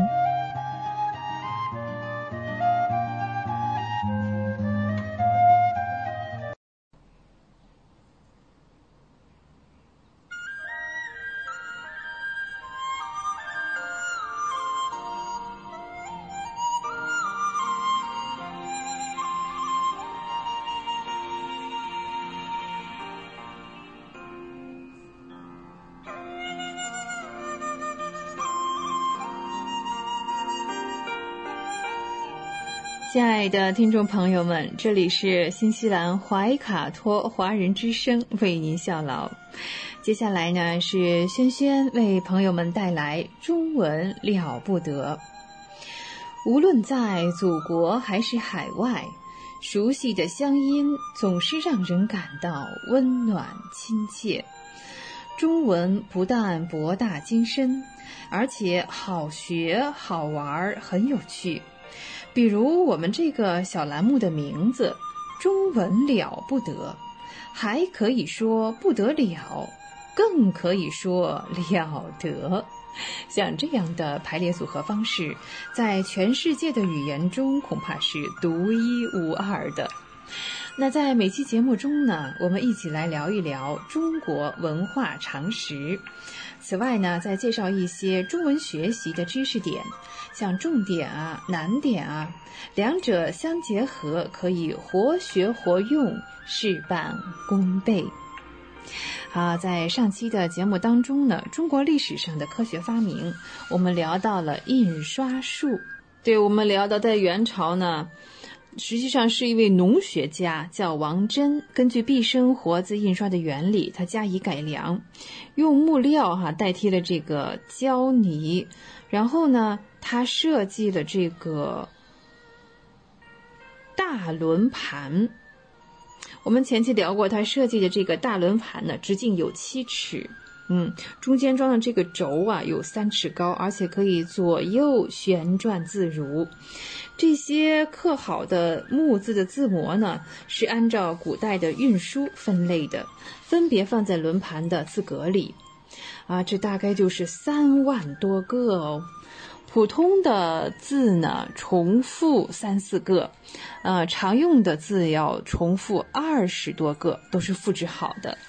那转盘呢，在排版时呢，转动这个轮盘就可以挑选自己需要的文字，工作十分方便。练出字排在一个木框里哈，木框的大小与书页是相同的。一框排满之后呢。可以用薄木条嵌入字行中间，并且用细的木片哈把它夹紧，校对无误之后，这一版就可以印刷了。王王真在一二九八年啊，还是在元朝啊，用木活字啊，当时是试印了他所编著的《经德县志》。经德县啊，在安徽，嗯，当时他是做县尹。大概是有六万字哈，不到一个月就印了一百部。哎呀，这比雕版印刷哈，这个效率不知道提高了多少倍哈。王真啊，他总结了关于活字、排版、装字、印书等具体的技术，那写成了叫《造活字印书法》，这在一三一四年哈，还有写运刻字法。还有坐窥安字法、活字版运轮图取字法等等这样的啊，像小手册啊一样。附在农书的后面，这是我国印刷史上非常珍贵的文献。活字印刷术的发明啊，把印刷术大大的提高了一步，迈进了一个新的历史时代。不仅是我国，是以后的人类文化生活上起了决定性的作用。这种活字印刷术在一三九零年左右传入了朝鲜。另外呢，从另一个方向呢，由西域又传到了欧洲。公元的一四五零年，德国人登古堡才开始使用活字版来印圣经。这个甩了多少年不说了哈，呵呵一笑哈，还是，呃，活字印刷术传到朝鲜以后呢，优秀的朝鲜人民提倡呢用铜活字来印书哈。那在十四、十五两个世纪是朝鲜文化传播最活跃的时代，印出了成千上万的典籍，加上那个时候哈，更有像这个拼音字的创造，就是在这个叫什么训民正音啊，那应该是在一四三四年哈。嗯，朝鲜人民当时也是过着呃丰盛的文化生活呢。啊，对于中朝人民的密切交往，哈，朝鲜这种铸字的技术呢，在十五世纪末又传了回来。那王真在《造活字印书法》中就曾经说过，有人用锡这种材料呢来做活字，但是这个锡哈不太容易上色啊，不太着墨哈。呃，印刷就比较失败，嗯，好像是铜的这个活字就解决了这个问题哈。明朝之后呢，受到了朝鲜印刷术的影响，于是呢，我们也开始采用了金属活字。到了一四八八年开始哈，铜活字正式开始流行于江南一带，是闻名海外的藏书家和出版家，都是用的铜活字啊来印这个浩大的书籍。同一时期，在金陵也开始使用铜活字和铅字进行印刷。明清两代活字印刷更是大为盛行，印书量是空前的倍增。明朝著名的印刷品当中啊，像在一五一二年，明正德六年再版了宋朝兴国二年开始编辑的。太平御览一千卷，那这本书呢，后来是由我们现在的出版社中华书局啊重新整理出版，就是用金属活字。我们说回去啊，再说回这个明朝啊，是用的金属活字印的。那康熙年间呢，编辑的这个百科全书叫《图书集成》。到一七二六年，一七二六年是雍正四年，也是用这个铜字版进行了印刷，全书一万卷，是我国历史上最大的一次铜活字版印书。一七七三年，哈，乾隆帝啊，乾隆的三十八年，朝廷呢曾经用枣木刻成了二十五万三千多个大小活字，先后印成了。五音殿巨珍版丛书一百三十八种，共计两千三百多卷，这是我国历史上最大的一部木活字版印书。我国印刷术呢，在版画的方面也有卓越的贡献。版画的起源啊，哎呀，这说起来可早了，是从殷周这个时代啊。嗯，甲骨和这个铜器、玉器的图案算起，那都算是啊版画的一部分。在魏汉六朝间呢，像这个碑呀、木砖的花纹啊，已经和版画有着密切的关系了。大概在这个时期呢，佛教徒为了念经记术，开始印制佛像，以后呢，版画渐渐流行起来了。在一三二零年间，我国的木刻图画这个纸牌像是一个道具哈，就传到了欧洲大陆。一三四零年那时候还是元朝啊，用朱墨就是黑色和红色两种颜色套印了《金刚般若波罗蜜经》，这是历史上最古老的套色版书籍。公元一五八一年，明代湖州人灵吟出用四色套印了《世说新语》彩色印刷哈。那以。南京胡正言彩色印刷了《石竹斋千谱》，色彩呢既鲜艳又和润，就是现在看来哈还是了不起的杰作。啊，最早的彩印木刻是在几种颜色涂在一块雕板上啊，这样印成的成品呢，不是特别的百分之百的精致。哎，不久呢。对呀，我们的祖先是 还有解决不了的问题吗？很快哈，我们就发明了豆板。哎，豆板这个豆字啊，蛮有意思的。左边是十字旁，饮食的食；右边是黄豆的豆，绿豆的豆。哎，叫豆板。豆板套印法。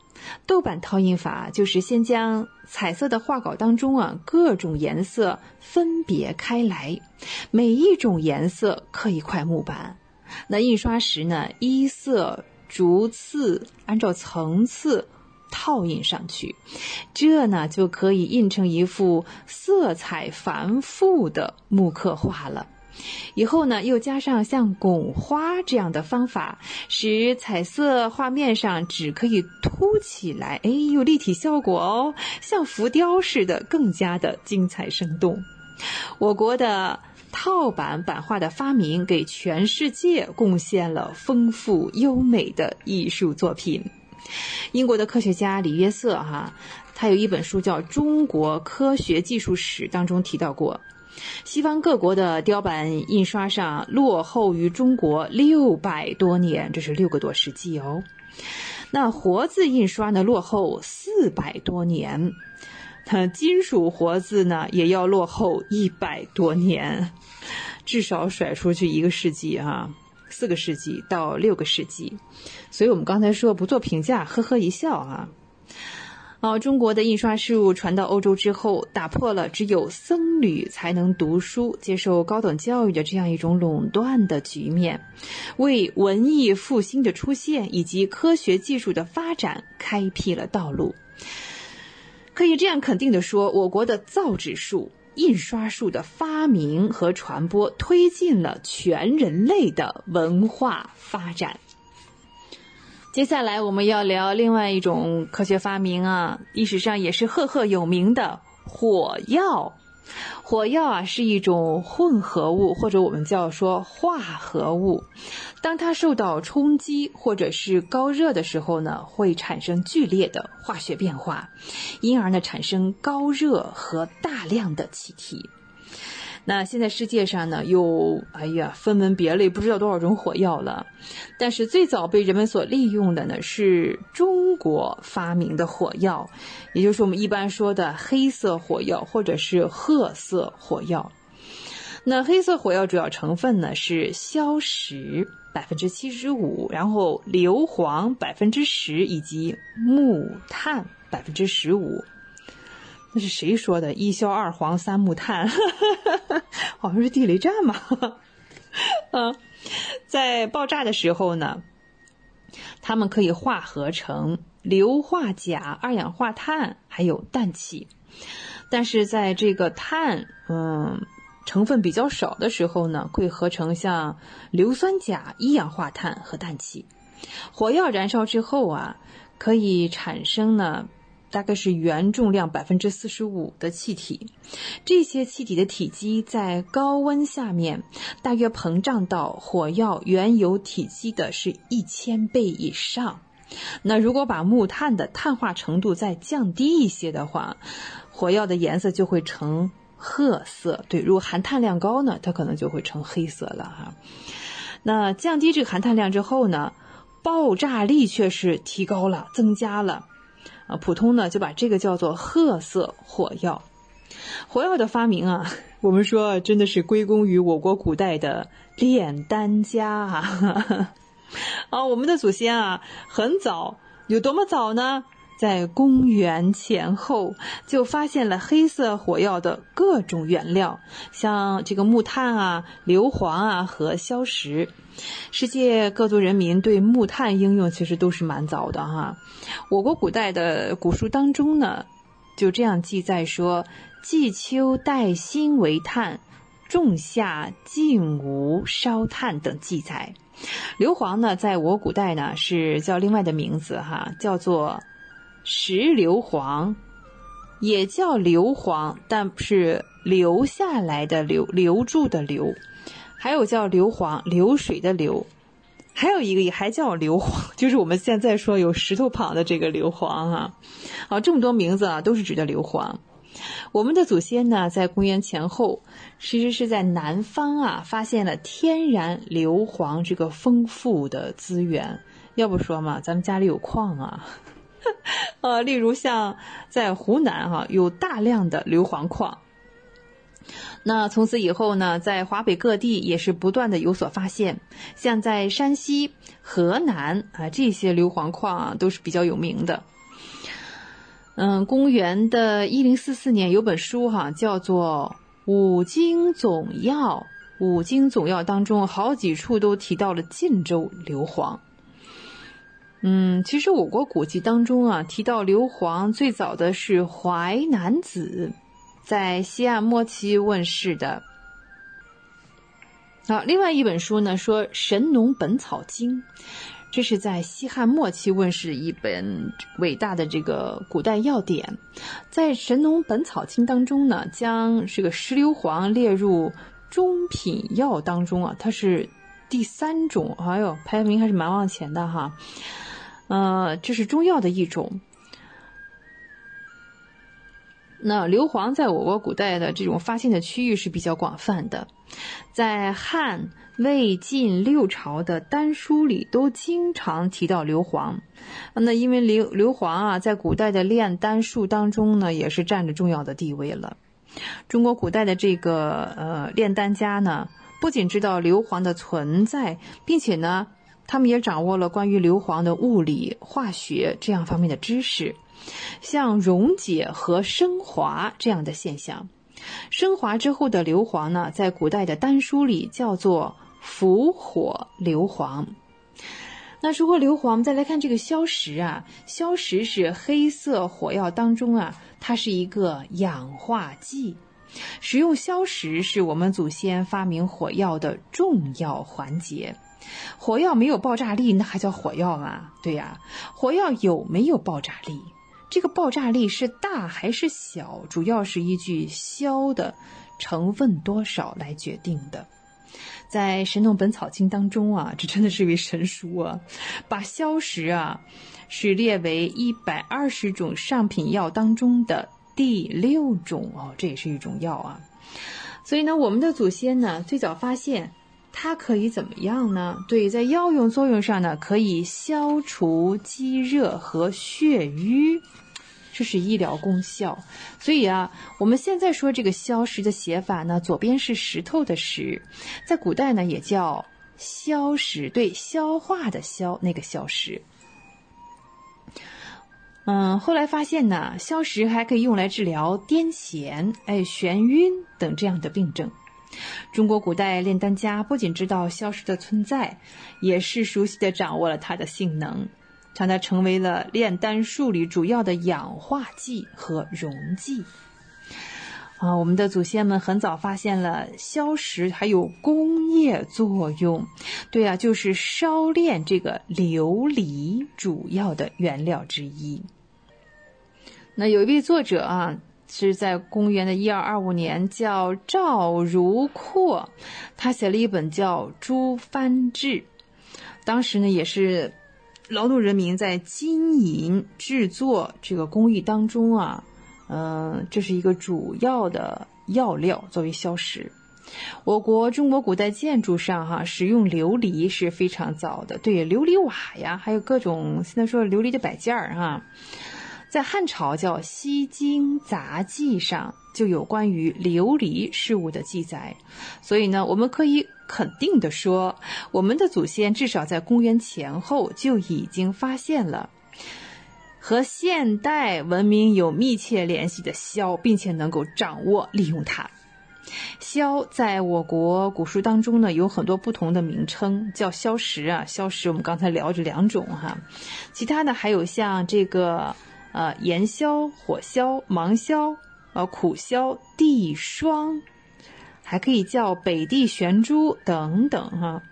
这些成分的这个化学成分啊，基本上是硝酸钾、硝酸钠和硝酸钙等这种硝酸盐这一类的。李时珍在《本草纲目》当中啊，也称这个硝为火硝，嗯，因为还有一种药叫水硝哦，水硝是硫酸钠，为了避免和它相混哈，就称为火硝。那水硝在古书当中呢，也有很多其他的名字，像什么芒硝啊、马牙硝啊、鹰硝啊等等。祖先们经过长期的经验和积累呢，也发现了近代化学分析中常用的。火焰分析法来辨析火硝和水硝。比如说，有一位炼丹家叫陶弘景，在公元五百年左右啊，就指出硝石有强烧之紫青烟起这样的现象。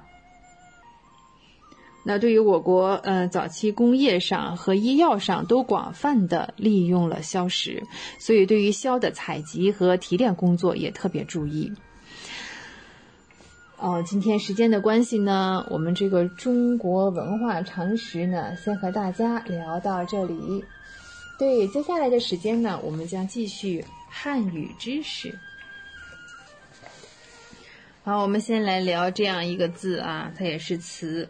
叫做非，非，对，就是是非的非，非常的非，非呀。今天我们聊它作为一个前缀的用法啊，先来聊做前缀的用法，在名词性的成分之前呢，表示不属于我后面说的这个范围。你像我们经常在超市里买东西会注意到啊，呃，非乳制品。就这个产品当中呢，不含这个奶的成分啊，非乳制品。还有像我们的交流啊，有语言上的交流，那有没有眼神啊或者表情上肢体的交流？对，这是非语言交流。那在非语言的交流中，眼睛起着重要的作用。是的，再来一遍，在非语言的交流中，眼睛起着重要的作用。通常啊，在公司当中啊，技术部门呢都是专业人员，工资是比较高的。那非专业人员可以做服务工作啊，公司呢相对来说会少一些。嗯，非专业人员做服务工作，工资不高。那非除了作为一个前缀，还可以作为动词，意思表示不是，不是。我们再看哈。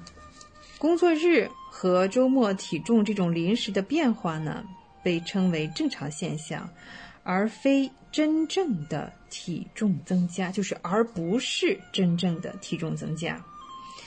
我们其实口语当中呢，用的最常用的就是并非怎样怎样，就是并不是表示这样一个意思。成功有时候并非想象中那么难。成功有时候并非想象中那么难，就是并不是想象中那么难。非呀，作为一个副词也可以哦。它表示在主观上呢，坚持我偏要做这件事情，不让我做，偏要做，故意的啊。好，有时呢也可以用于反问，嗯。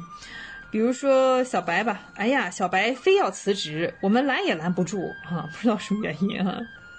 好，我 VIP 啊，不是这事儿就那事儿啊，忙得很。小白非要辞职，我们拦也拦不住。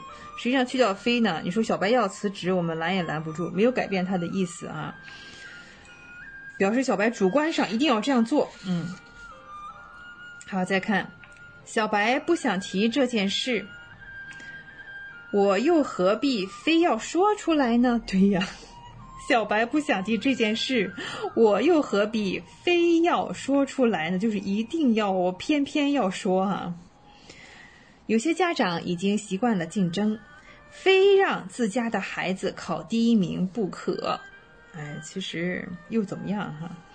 有些家长已经习惯了这种竞争，非让自家的孩子考第一名不可。好，这就我们出现了经常用的一个词啊，口语上经常说的“非你不可”。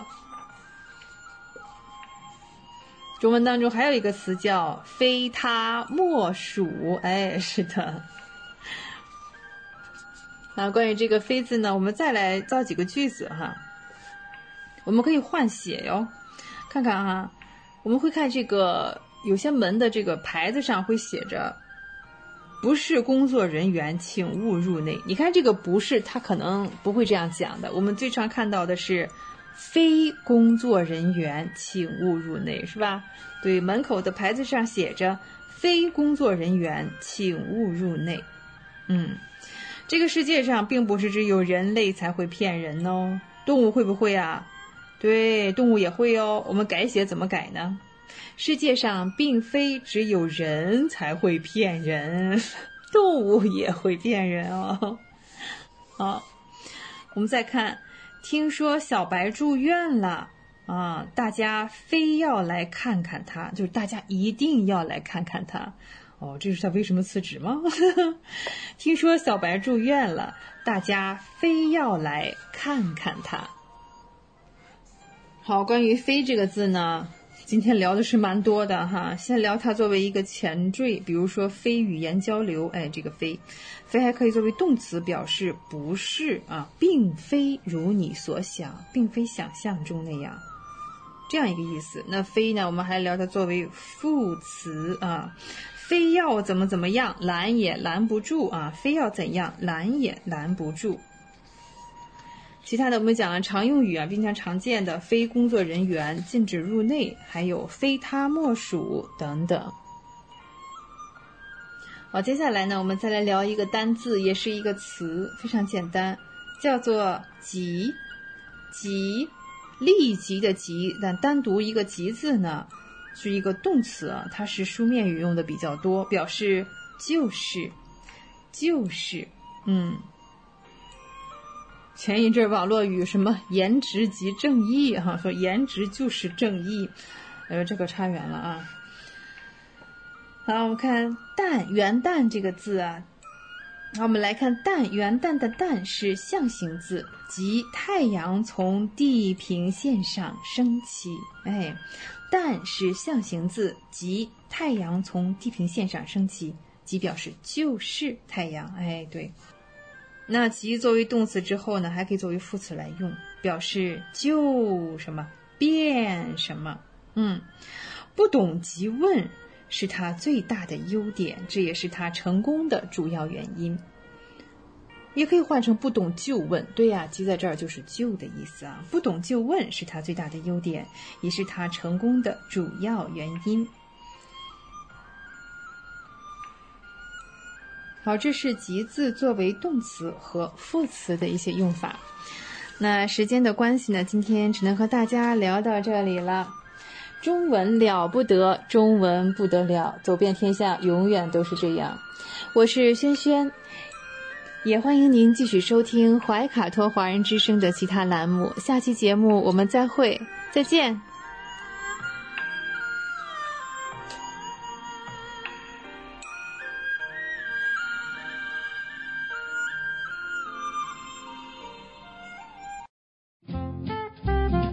正在收听的是怀卡托华人之声，调频立体声 FM 八十九点零，这里是新西兰中文广播电台节目。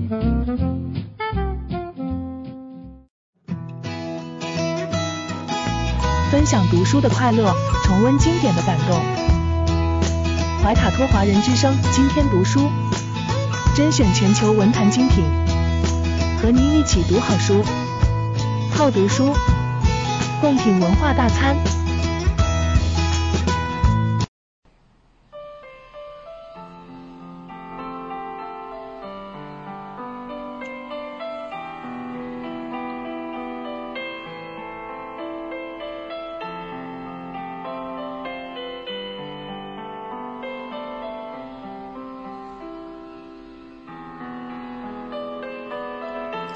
亲爱的听众朋友们，怀卡托华人之声正在播音，我是主持人轩轩。又到了今天读书这个小栏目的时间，每期与您分享值得阅读的好书好文，平淡质朴，娓娓道来，让大家在繁忙的工作生活之余，来一点文化加餐。在一九一二年的一月一日，一家出版机构在上海正式创办，它的名字叫中华书局。那今年是二零二二年，中华书局呢已经创办了一百一十周年。在九月二十三日呢，做好古籍整理出版，弘扬优秀传统文化，这也是中华书局创立一百一十周年座谈会上呢，嘉宾们一起回顾了中华书局一百一十年的发展历程。陆费奎创建中华书局的时候呢，只有二十六岁，他那个时候预感到啊，呃，这个帝国大厦呢。将会倾塌，而共和政体必将兴盛。于是呢，就集合各位同仁，暗中策划编写适合共和政体需要的、体现新式教育思想的中小学教科书。书局一成立啊，新书旋即问世。中华书局宣言中称呢，中华书局在建局之初，将开启民智作为出版宗旨。在陆费奎主持下呢，中华书局新中小学教科书迅速的打开了局面，并且风行全国。那学者葛兆光先生回顾这段历史时呢，这样讲：从一八九四年到一九一一年间。影响知识分子和整个社会最重要的变化之一是现代出版的出现。呃，它与报刊啊一同形成了一套知识产生的系统，推动了中国从封建帝国向共和的转变。其中啊，改变了中国人整个知识结构的教科书，这自然是对代代人啊是影响最大的。将中华书局存在的意义放在这样一个大的背景下来看，我们可以说，它是整个社会变化的一个重要推动力量。而教科书是新知识深入到普通民众的最重要的途径。当时呢，中华书局很快的吸引了一大批志同道合的人们前来，像梁启超、马君武、李达、田汉。张闻天、潘汉年、徐志摩、叶圣陶、朱自清、茅盾等等，组成了强大的编者阵容。在此背景之下，《康熙字典》《四部备要》《古今图书集成》等大项目陆陆续续的出版了。其他呢，像达尔文的《物种原始》、亚当·斯密的《国富论》等经典译作也相继问世。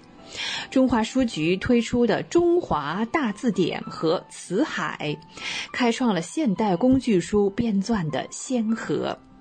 以现代排印方式整理出版的大型古籍丛书《四部要书》，以及呢影印原书难以寻觅的古代百科全书啊，就是《古今图书集成》。这些出版行为呢，真的是有划时代，还有抢救文化的意义。从中华书局建立到一九四九年共和国的成立，在此期间呢，中华书局共出书六千多种，涉及到社会科学、自然科学、文学、艺术、古籍学术、少儿读物等多种门类。那时啊，中华书局非常注意期刊对社会的影响，创局之初呢，就创办了中华教育界。并于一九一四年聘请梁启超主编《大中华月刊》。那当时的时政文章呢，经常是抨击袁世凯称帝、北洋军阀统治的腐败，享誉盛名。在九一八之后，中华书局又策划出版了《新中华月刊》，呼吁全国上下团结一致，奋起抗争。中华书局创办的期刊先后有二十四种发行全国，像我们刚才提到著名的《中华教育界》，还有《中华小说界》、《中华实业界》、《中华童子界》以及《中华妇女界》等八大杂志。编辑业务之外呢，在印制方面，中华书局拥有远东地区当时最先进的印刷设备。印制像齐白石、徐悲鸿、张大千、刘海粟、潘玉良等著名画家的画集，嗯，像世界名画集、欧洲名画大观等画册。由于有高超的制版印刷技术和精良的设备，中华书局得以参与国民政府当时国民党政府啊钞票的印制，哎呦印票子啊。在当时的抗战期间呢，呃，这也是中华书局啊维持自己经济来源的一种主要方式。中华书局呢，更是让典籍走入了千家万户。一九五四年，中华书局完成了公私合营，把总部从上海迁到了北京。一九五八年，国家成立了古籍整理出版规划小组，中华书局呢，呃，作为这个小组的办事机构，被赋予专业整理出版古籍的新使命。在一九五八年，毛泽东、周恩来、朱德、董必武等老一辈革命家，都对古籍出版事业给予了关键的指示。从此啊，在众多专家和编辑的共同努力下，大量的典籍陆陆续续的问世了，比如《资治通鉴》《全唐诗》《全宋词》《册府元规》《甲骨文合集》。中华大藏经等等，为学术研究提供了大量的典籍。最为世人瞩目的呢，是在一九五八年到一九七八年这二十年间，中华书局组织全国专家整理出版的《二十四史及清史稿点校本》。这套书啊，被誉为是代表新中国古籍整理出版成就的标志成果。一九五九年的九月，《史记》也出版了，成为呢国庆十周年的献礼。一九七八年五月，点校本二十四史全部出齐。从一九四九年到一九七八年，哈，虽然说呢时有波折，但是中华书局依旧坚持完成了重要的出版项目。除了前面我们所说这些文献典籍之外呢？像《庄子集解》《二十五史》补编，《论语译注》《太平广记》《经学通论》等等。一九七九年之后啊，中华书局策划并推动了许多大型的出版项目，像《清人书目丛刊》《中国古典文学基本丛书》，还有《历史资料笔记丛刊》《中外关系史名著译丛》等等。甚至还包括佛教典籍的选刊和道教典籍。同时呢，中华书局还承担了《中华大藏经》等大型古籍整理项目的编辑出版工作。所以在文，所以在文化普及工作方面，中华书局真的是功不可没。二十世纪六十年代，呃，历史学家吴晗倡议呢，中华书局出版了《中国历史小丛书》。那吴晗带头写了像海瑞的故事，嘿，那中国历史小丛书一共出版了一百四十七种，包括中国猿人、单士元、故宫史话、戴毅、北洋海军、侯仁之、徐霞客以及任继余的韩非等等。像后来风行一时的《中华活页文选》啊，也是创刊于一九六零年，培养了一代青年对古文诗词的认识。转眼到了一九八一年，《文史知识》创刊，它也是秉承着大专家写小文章的宗旨，介绍中华优秀传统文化。创刊的两三年间呢，每期发行达到二十余万册。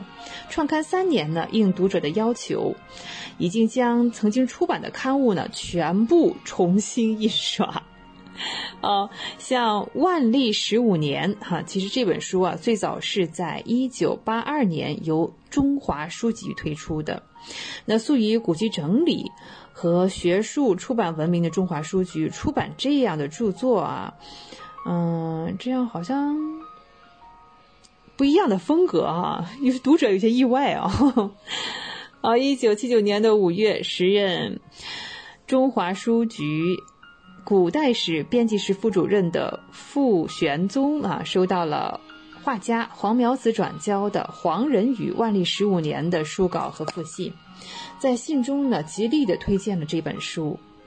那傅玄宗呢，马上细致的审读，很快就写了一份审稿意见，认为呢，这本书啊。呃，着眼点比较广，值得出版。中华书局经过讨论之后呢，同意引进。万历十五年，哦，是的，它的原文呢是英文写作，对。后来呢是经过黄仁宇自己翻译成了中文的版本。那中国古代文学家沈玉成啊，也是。协助反复的润色，直到一九八一年六月，万历十五年的中文才基本定稿。一九八二年，万历十五年中文本正式出版，首印呢是二点七五万册，很快就销售一空。嗯。黄仁宇啊，在这个我的大历史观当中说呢，北京中华书局在四人帮虽然被打倒，但国内形势仍然青黄不接的期间，接受了万历十五年中文版，这要有相当的见识与度量，值得作者钦仰。那万历十五年呢，就使得黄仁宇毕生倡导的大历史观为整个学术界所熟知。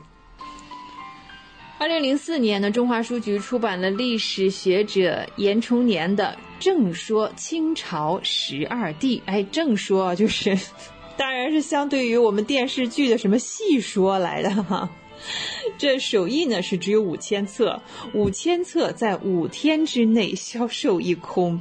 可见大家还是对人间正道是沧桑比较感兴趣啊！呃，中华书局呢接着做了一系列的正说历史书系啊，看来这也是试试水啊。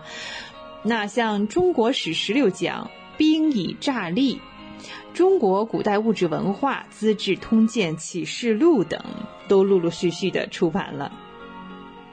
好，今天我们和听众朋友们分享的是有一百一十年历史的出版社中华书局。以上就是本期的今天读书，也希望大家经常翻一翻中华书局出版的图书。我们天天读书，我是轩轩，下期节目我们再会，再见。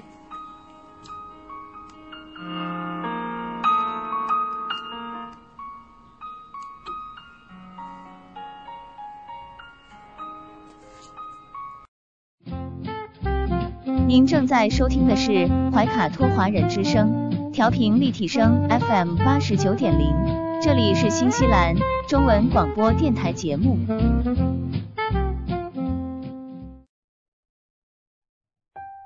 光影随行，戏如人生。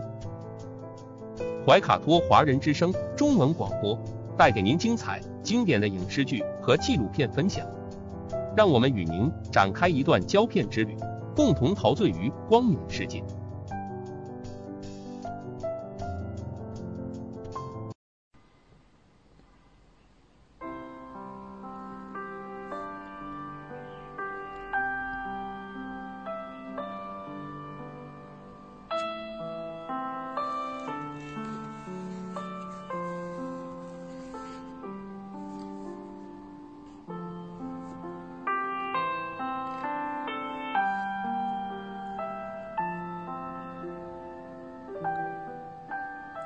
亲爱的听众朋友们，这里是新西兰怀卡托华人之声，一直陪伴您。我是主持人轩轩。光影随行，戏如人生，分享精彩的影视作品，无论是电影、电视剧，还是优秀的纪录片，都会陆陆续续的来装点您的生活。那今天呢，我们先来走进这样一部电影，叫做《万里归途》。《万里归途》呢，是用商业大片的质感，却拍出了最真实、最感人的情感。电影里没有口号，也没有说教，但是我们被深深的打动了。特别是对于战乱场面和跋涉在沙漠当中的这些刻画，更是惊心动魄。我们体会到了撤侨道路、回家这条道路的不易与辛劳。在这样的战乱背景下呢，《万里归途》向大家展示了无国界的爱。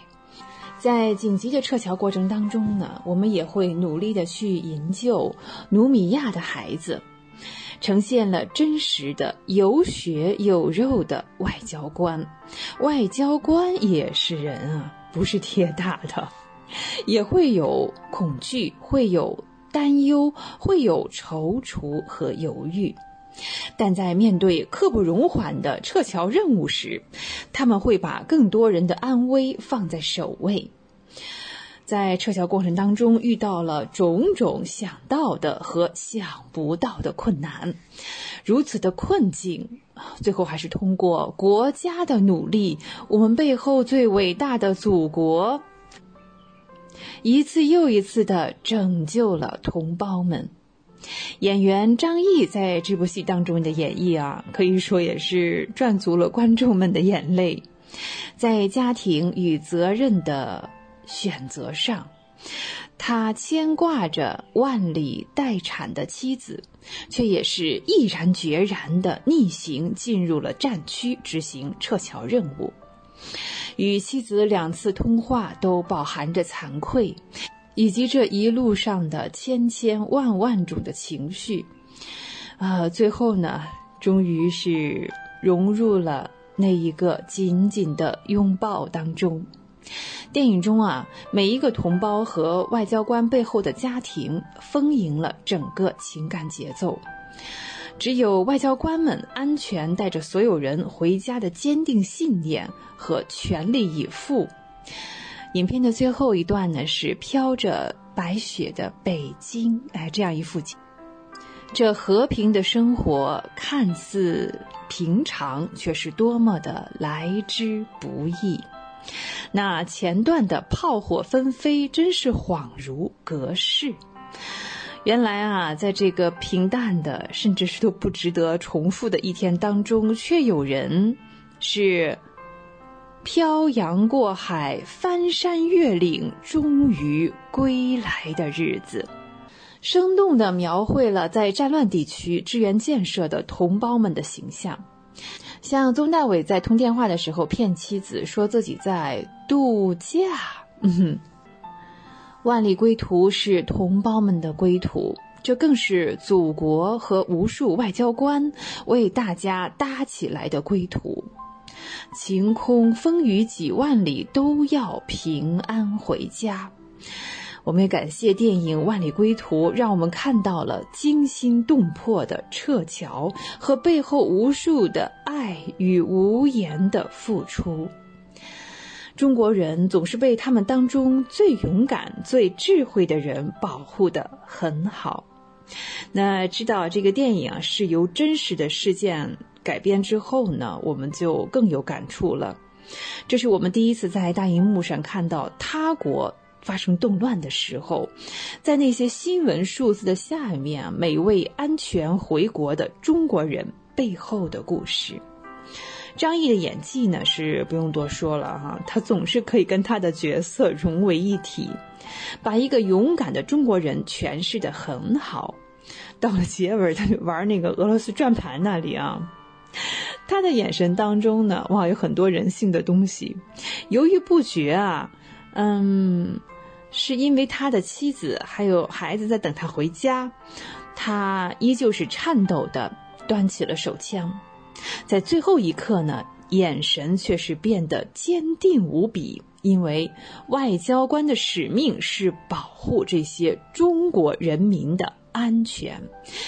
这是职责所在，义不容辞，他无法后退，这太有感染力了。看完电影之后呢，除了感叹外交官们的伟大，给人最深感触的呢，还是对战争的痛恨，对那些无辜人们的怜悯。哎，特别是影片当中有一个角色叫哈桑，他刚刚说完“好好活着”，就离开了这个世界，呃，直接就泪目了。看到这一幕的时候。在边境的那一场戏当中啊，不同国家的人、不同国籍的人是聚在一起，跋山涉水，穿越沙漠，经历险境啊。他们的目的只有一个，那就是回家，带着同胞回家。的中国的外交官在这件事情上是做的最好的。看，平凡里也可以长出啊茂盛的英雄主义，因为他们是最勇敢的中国人。这个世界，嗯，会不会好我不知道，但是能够和平的生活在这个国家里，一定是因为有很多人付出了努力。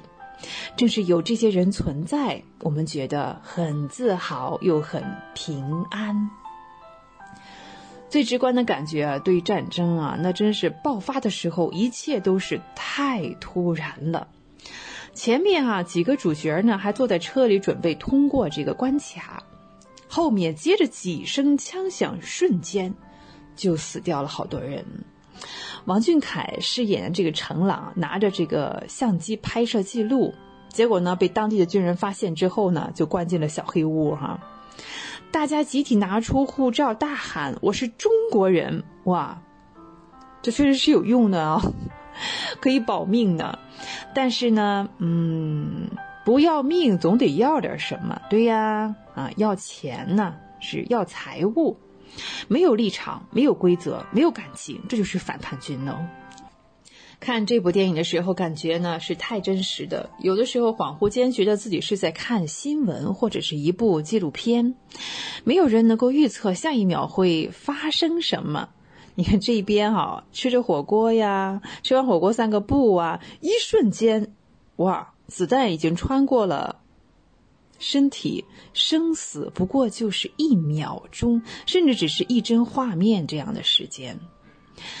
整个故事呢，就是讲主角团队为了撤侨所做的事情，而驻外大使馆呢，都是无差别的被攻击啊。一行人呢，为了躲避攻击，徒步从一个城市到另一个城市。张毅尸检的外交官呢，真的是用命去换同胞活命的机会。想想看啊啊，被反叛军用枪抵在头上，这不是用命，这是用什么呢？以及无数当地的好人们、好心人们，为了珍贵的国际友谊而牺牲了。由于故事呢是根据真实事件而来，那电影里展现出来的恐怖啊，嗯，也格外的真实。其实呢，我们说，呃，电影当中呢，根据各项的要求，这只是冰山一角。啊，我们今天分享的这部《万里归途》呢，猜猜导演是谁呀？啊，是姚小志先生。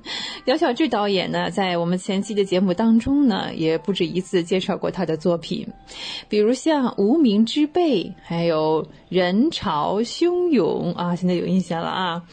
那这部《万里归途》呢，是二零二二年的新片，目前来看呢，票房已经突破了十亿。这让我们想起另外一句话：我们的外交官们真的是时穷节乃现，一一垂丹青。纵使子规万里路，不恋异乡万两金。好，光影随行，戏如人生。轩轩又要与您说再见了，非常感谢您的时间。怀卡托华人之声与您常相伴，下期节目我们再会，再见。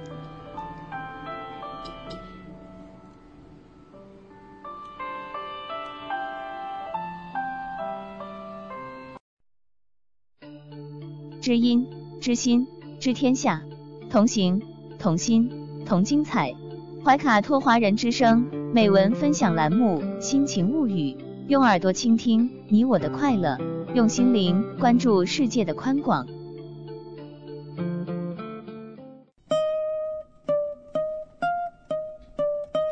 此刻正在聆听的你过得好吗？欢迎收听人民日报夜读。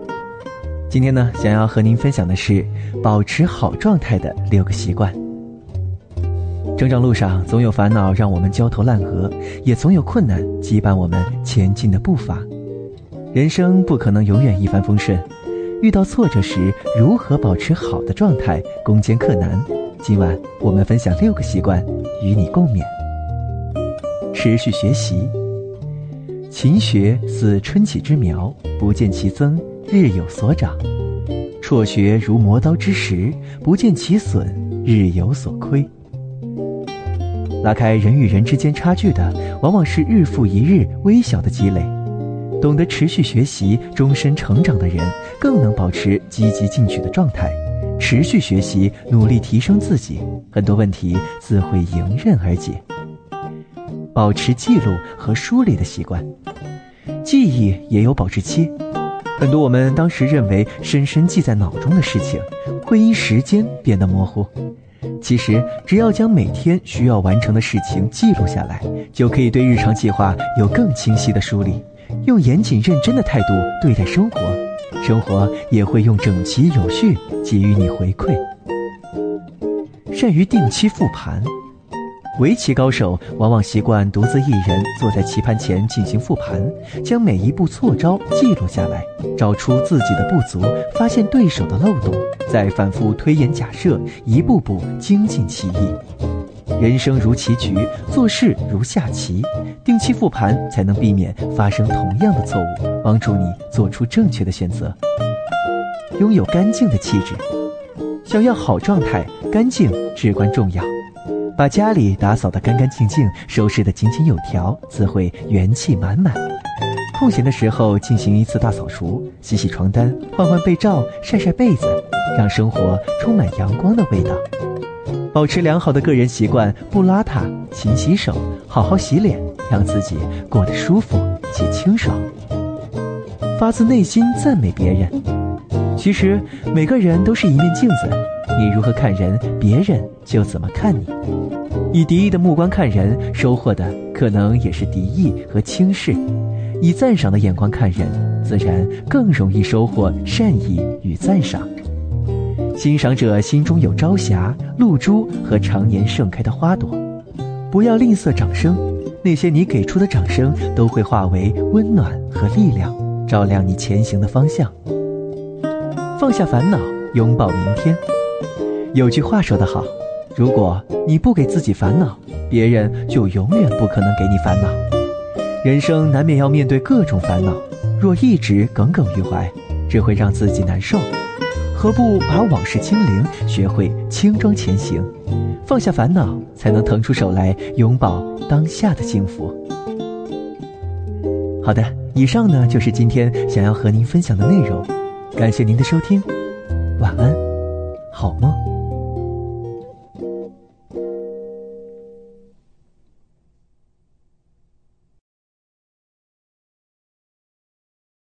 怀卡托华人之声，音质天成，悦动人生，伴我随行。怀卡托华人之声，音质天成，乐动人生，伴我随行。You are listening to Waikato Chinese Voices. Follow our radio, share the world. 您正在收听的是 FM 八十九点零怀卡托华人之声广播电台节目，我们在新西兰为您播音。